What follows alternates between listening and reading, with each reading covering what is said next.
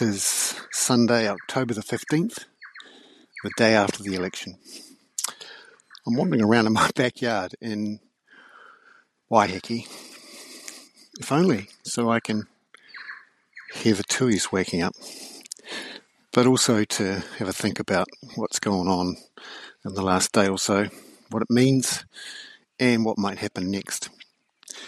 I went to bed about 8:30 because we get up quite early these days and by then it was clear that there would be a change of government and I preferred to have a bit of a sleep rather than see the details. But I've had a look at the details now of uh, the 100% of the votes counted so far.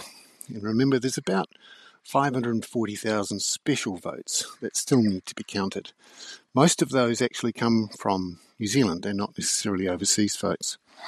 And the history has been that know, once the special votes are counted, the Labour and Green side of things usually gets one or two seats. Now, we don't know whether that's the case this time, but certainly that's relevant. Also, there's quite a few electorates where uh, it's not sure who's exactly going to win. They're within a couple of hundred votes of a decision. Now, why is this all important? Well, we know that Te Pāti Māori have won four seats. Now, that's slightly more proportionally than their proportion of the party votes. Now, that means there might be an overhang. So, the end result of all this is that National and ACT have 61 seats, which would be just enough to govern in a 120 seat parliament. However, we also know that there is going to be a by election in the Port Waikato election because of the death of Neil Christensen, the ACT candidate, a week or so before the election. And the rules state that regardless of what happens in the election, there will be a by election and that's going to be on November the 25th. And that's likely to go to National. That effectively gives National a freebie electorate. So that's on the other side of the equation. So the end result is we don't actually know exactly who has won the election. We know that Labour has lost the election. That's pretty clear. National and ACT on the face of it, in a 120 seat parliament, could govern just with 61 seats.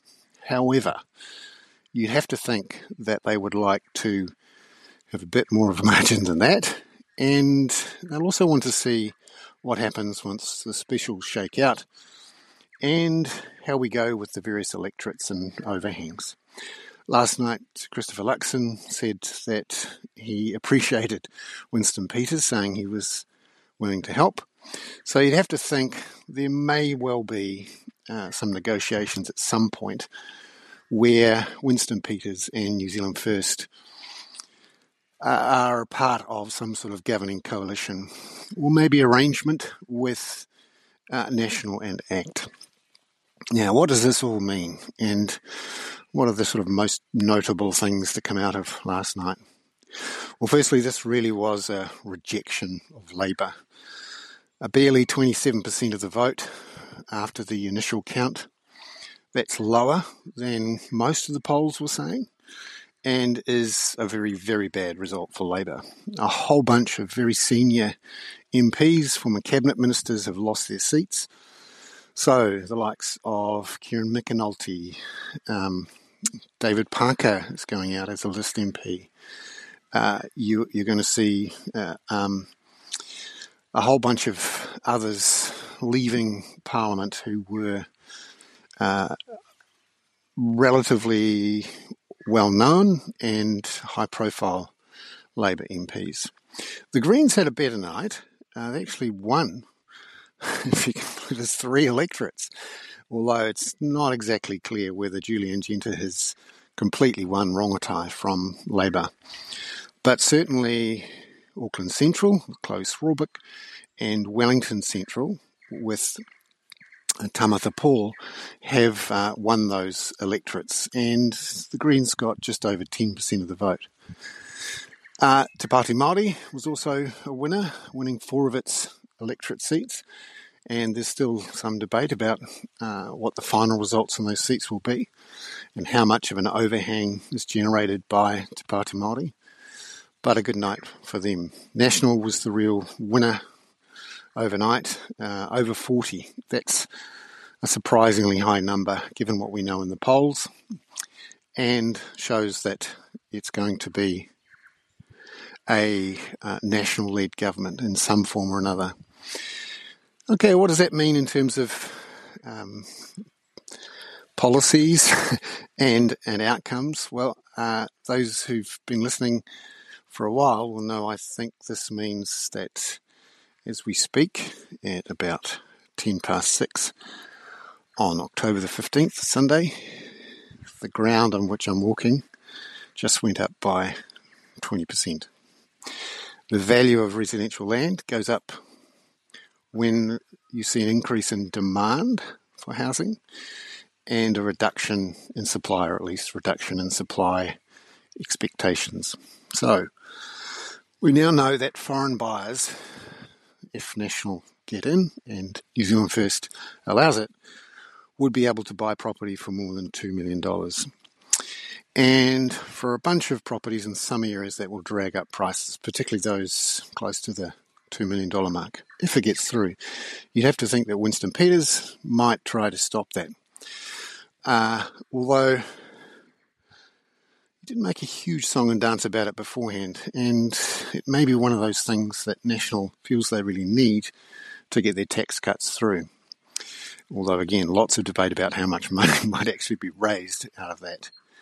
And then when you look at the demand outlook from rental property investors, it's very clear there's going to be a repeal of Labor's interest deductibility rule, and that will certainly uh, increase demand from rental property investors for uh, housing. On the supply front, we know that National has announced a review of Kāinga Ora, which is currently building 3,000 houses a year or so at the moment. It's only committed to the current year, current 3,000. And you have to think that there'll be a, a freeze on new developments, a freeze on new spending on infrastructure to councils and the likes, at least in the short term. And that will cause some slowdown in supply. We're already seeing it. A lot of the projects that were getting up and running, particularly the medium density multiple unit projects, particularly in Auckland and in other places, uh, have been slowed down or stopped in recent months. That's because um, there's a lot of uncertainty around. A lot of the buyers, rental property investors, are wary, particularly with these high interest rates. And that will um, slow down supply coming into the market. Meanwhile, demand from the actual number of people coming into the country is very high. So we heard last week that 110,000 people net joined the, the joined the population in the year to the end of August, and uh, that's 110,000 people who will need to be housed somewhere. You'd have to hope. Now we know that there's a housing shortage for uh, social housing, at least around 80 to 90,000 if you take into account what uh, would have been built, built if we'd simply kept the social housing share at where it was in the early 90s. We also know that the population's dramatically increased, and uh, if it wasn't for some serious overcrowding in Auckland, uh, we would have um, a massive shortage of housing in Auckland, given that over time, typically the number of people per household falls. And then we've got to look at uh, what's happening with uh, demand for those people who also now expect the Brightline test to be wound back from 10 years to two years. So under New Zealand First, you'd have to think both of those changes would, would go through. Uh, so there we go, 20% increase in residential land prices this morning, I think. We'll see what happens. Now, if it's a very clear result. National Act win. They have a margin to govern. And or New Zealand First comes on in a very limited way, and you see the um, fairly immediate repeal of the interest deductibility and bright line changes and a freeze on new development, you'd have to think there's going to be a bit of a boom in the economy because remember, it's a housing market with bits tacked on. And when you see an increase in the volume of sales going through and at prices that people obviously like, because what we've seen in the last year or so is a bit of a seller's strike. So sellers saw prices go down. They're not under pressure to sell. They put their house on the market thinking, I'll check it out. Nothing happened. They took it off the market and they, they're saying to themselves, I'll wait until things are perky again and I'll put it back on and move on with my life. And when we see the number of sales increase and the value of those sales increase, that does two things. Firstly, it increases the number of movements of households from one house to the next. So, household formation and reformation. So, when you move house, as I'm learning at the moment, uh, you tend to buy stuff curtains and couches, and uh, you spend money. And uh, often, when you move, particularly for those people who've owned properties before and are buying new properties, you, you have a liquidity moment when you free up some of the equity that you, you had. And uh, all of those movements, people jumping from one house to the next, people jumping into new houses, there will be some first home buyers, then you see plenty of activity. Secondly, for those people who aren't moving and they see, let's say, a 20% rise in their underlying house value over a couple of months, they can feel the, the heat in the market around them, the houses going quickly, the open homes filled up, people feel richer and they start to spend more. And of course, this selection result is something a lot of people with small businesses, uh, a lot of homeowners have wanted, and they'll feel that all is right with the world again. And you'd have to think there'll be a perk up of spending. Now, the question is, and I think this will be something to watch in the next six weeks or so, if we do see the housing market take off again, the Reserve Bank, who currently are on hold at 5.5%, will have to look at this and go, hmm, is this going to be inflationary? Is this going to uh, derail our plans to get inflation down to 2% within a couple of years? And if they decide yes, then that could be entertaining uh, in a uh, certainly in relations between National and the Reserve Bank. Uh, we've heard from Nicola Willis, the likely finance minister, that she has said she will be professional and that um, her previous criticisms of the current governor are uh, not relevant. We'll see. Behind the scenes, there's been plenty of people in and around National saying they would get rid of Adrian Orr. Not sure how you do that with the current Reserve Bank Act, but that's something to keep an eye on. Uh, secondly, um, we're likely to have some sort of mini budget, probably December early December or so, and that's when the job cuts will happen. We'll hear a lot more about what's happening with the economy. Perhaps some of the detail on the tax cuts. Obviously, by then there'll be an agreement, probably with New Zealand First, and some some of the unknown details about the size of the tax cuts and how they're going to be paid for will will be there in more detail. So by mid December, we shouldn't have a clear idea of A, who's in government, B, what happened to the housing market, C, what the Reserve Bank is doing, and D, what the government itself is forecasting with taxation and spending. And then we can all go off to Christmas and the summer uh, with a bit more certainty. Now, those are the very short term sort of what it means and what happens next. But what has actually just gone on? And what is the long term meaning of all this? What we've seen is a reassertion of the gerontocracy of landowners in Aotearoa. They have said we want to be in control again. We want to know there is nothing that will endanger the value of our residential land. We want it to keep going up. We think this is the right way for the economy to work. And um, we'll vote out someone who messes with that. Now, they can do that at the moment because there are more old people who vote who own land than there are young people who rent who vote. That's not the same as saying there are more old people who own land than young people who rent. We think around about three or four hundred thousand people who rent and are young, 18 to 49, did not vote. That is uh, a tragedy apart from anything else, but also that's why the balance of power remains with older landowners who voted for National Act and New Zealand First. There's also quite a bit of a wasted vote. So, things I haven't really talked about are the three or four percentage points worth of uh, what I'll call, in a rude way, the cooker vote. Um, it's gone. Many of those parties will dry up and go away. Uh, and then there's the 2% of vote that was wasted on top. Uh, you may not have enjoyed that word, but it's true.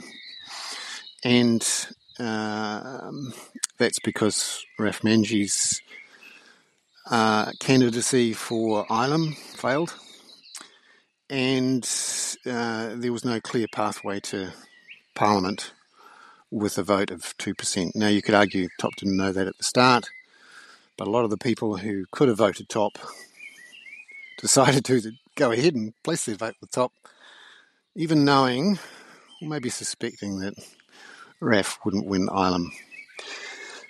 The arguments there are around strategy and execution, and really it's about whether TOP was able to convince either National or Labour to step back in Ilam and let Raf win. Clearly, National didn't uh, because National won, uh, and Labour didn't. Um, now, if Labour had, that might have created a difference, uh, but Labour decided not to. Uh, we'll see how that works out. I suspect the Opportunities Party will now struggle to survive.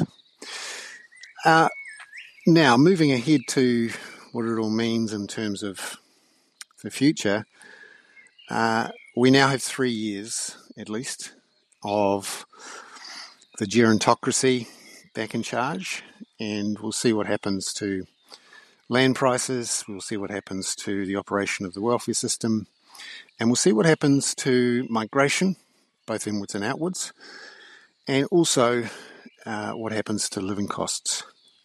I think rents rise very sharply, and uh, house prices rise very sharply in a way that a lot of people aren't happy with. And also, we see continued growing stress, rental stress for those people in the bottom 25%, and a new sense of despair for those people who are thinking they'd quite like to own a home and start a family here. So the number of New Zealanders leaving to go overseas grows. And uh, to keep things moving, uh, you see an increase in the number of temporary workers coming in. That will be one of the results of a National Act government, although to be fair, it was already happening strongly under a Labour government. And that's, um, that's going to keep things bubbling along for a while until we have the sort of congestion, house costs, uh, all the other problems you have with a growing population without enough infrastructure to fund it. So our fundamental problems in the economy and society haven't been solved.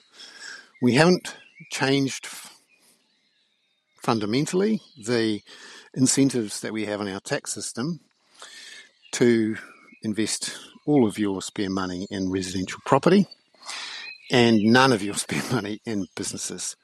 Because at the moment, there is no incentive to put money into pension funds, tax incentive that is. And so we have a very low proportion of our savings in actual businesses. Because of our low tax rate and the focus on keeping the size of government less than 30% of GDP, we don't have enough money being invested in infrastructure, which would solve some of these housing and other infrastructure and productivity problems. So we go on with the current churn and burn housing market with bits tacked on economy for another three years. To change that, I think you'd have to see um, some changes within the Labour Party. This will be a real moment of truth for the Labour Party. Remember, uh, it went for three elections 2011, 14, and 17, having a set of reasonably transformational progressive policies. For whatever reason, uh, the main core of those policies weren't enacted in government, and both of their recent leaders said that they would not, while in power, do it.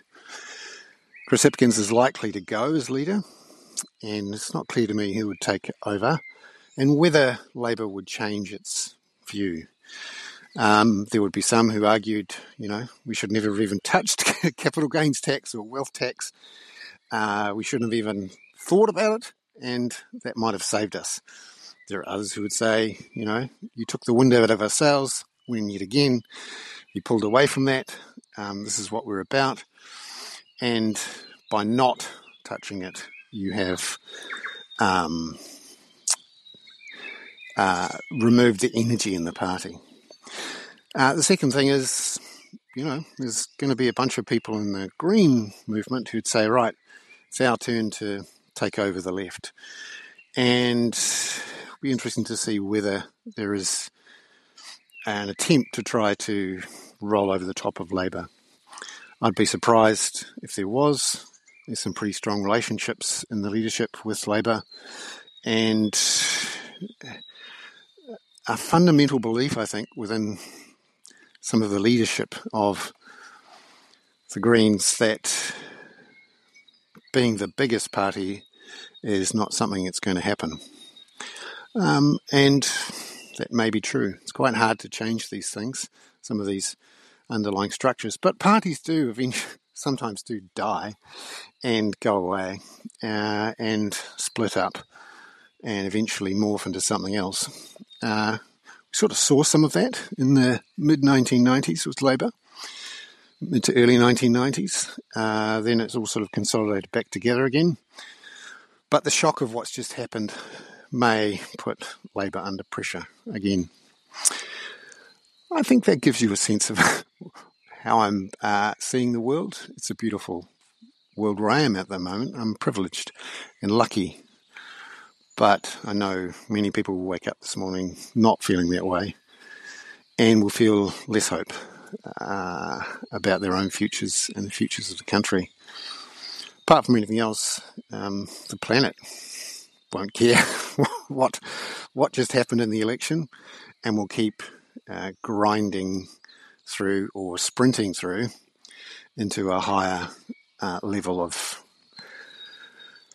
carbon dioxide in the atmosphere and warmth, um, and that will be the a challenge for any government going on and any bunch of voters. How do we change our behaviour, stop burning fossil fuels, and try to keep the warmth below or somewhere near one and a half to two degrees. We already know that one and a half degrees is damaging enough. Uh, if you want a sense, the shock that we had in February, late January, February, cost us $18.5 billion, up to $18.5 billion. Not accounted for, not prepared for. You have one or two of those every decade, that's going to be very painful for everyone. And uh, that will be something any new government has to think about. I'm Bernard Hickey. That was my dawn chorus on October the 15th. I hope you enjoyed some of the background noise.